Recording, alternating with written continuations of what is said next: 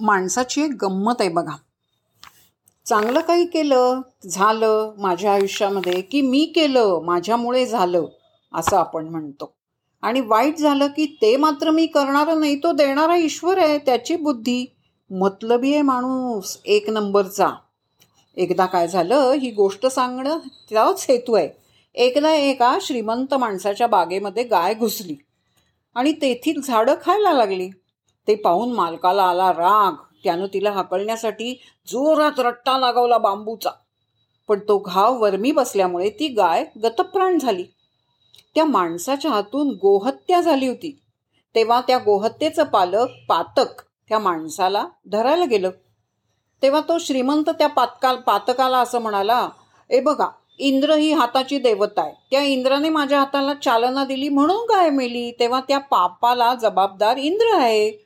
मी नाही. मग पाप इंद्राकडे गेलं तेव्हा इंद्रेने त्याला थांबवून थोडी मजा पाहण्यास सांगितली.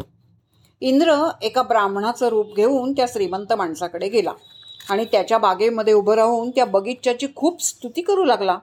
त्याची स्तुती ऐकून श्रीमंत माणूस बाहेर आला सुखावला आणि आपणच ती बाग लावून कशी मेहनत घेतली त्याचं रसभरीत वर्णन करू लागला. त्यावेळी इंद्राने आपलं खरं रूप प्रगट केलं आणि म्हणाला अरे चोरा जेव्हा गाय मेली तेव्हा तुझ्या हाताला चालना मी दिली पण त्याच हाताने बगीचा मात्र तू केलास का? चल हे घे तुझं गोहत्येचं पातक. अशा तऱ्हेनं त्या गोहत्येचं पातक अखेर त्या श्रीमंताच्या बोकांडीच बसलं. यथा नियुक्तोस्मी तथा करो मी एक लक्षात घ्या तो परमेश्वर जसं करवतो तसं मी करतो असं म्हणून होल्ली जो तो आपलं कृत्य परमेश्वराच्या माथी मारून स्वतः कमलपत्रापणे पडलेल्या जलबिंदूप्रमाणे अलिप्त राहण्याचं भासवतो. खरं म्हणजे आपण जलबिंदूप्रमाणे किंवा कमलपत्रापणे केलेल्या कर्मापासून अलिप्त राहायला हवंच. पण चांगलं केलं की मी आणि वाईट केलं की देवानी हा काय भाग? मुलाला मी घडवलं. हे श्रेय सांगत फिरतो आपण पण तो बिघडला तर? कधीतरी असं सांगतो का की याला मी बिघडवलं? मी कारणीभूत आहे याच्या बिघडणाल्या. असं चालत नाही. म्हणून ही जर भावना असेल तर चालेल का? म्हणून सगळं करवणारा देव असला तरी तो बुद्धी देतो. करणारा मीच आहे. म्हणून भल्याच्या वेळी मी बुऱ्याच्या वेळी मित्र तू. अशी शरणागती कशी चालेल परमेश्वराची?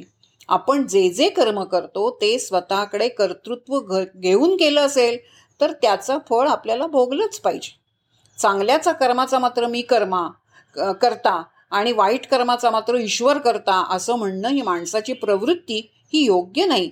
कर्माचं फळ बघायला लागू नये म्हणून वाटत असेल तर ते कर्म निरहंकारी वृत्तीनं केलं पाहिजे अलिप्त वृत्तीनं केलं पाहिजे.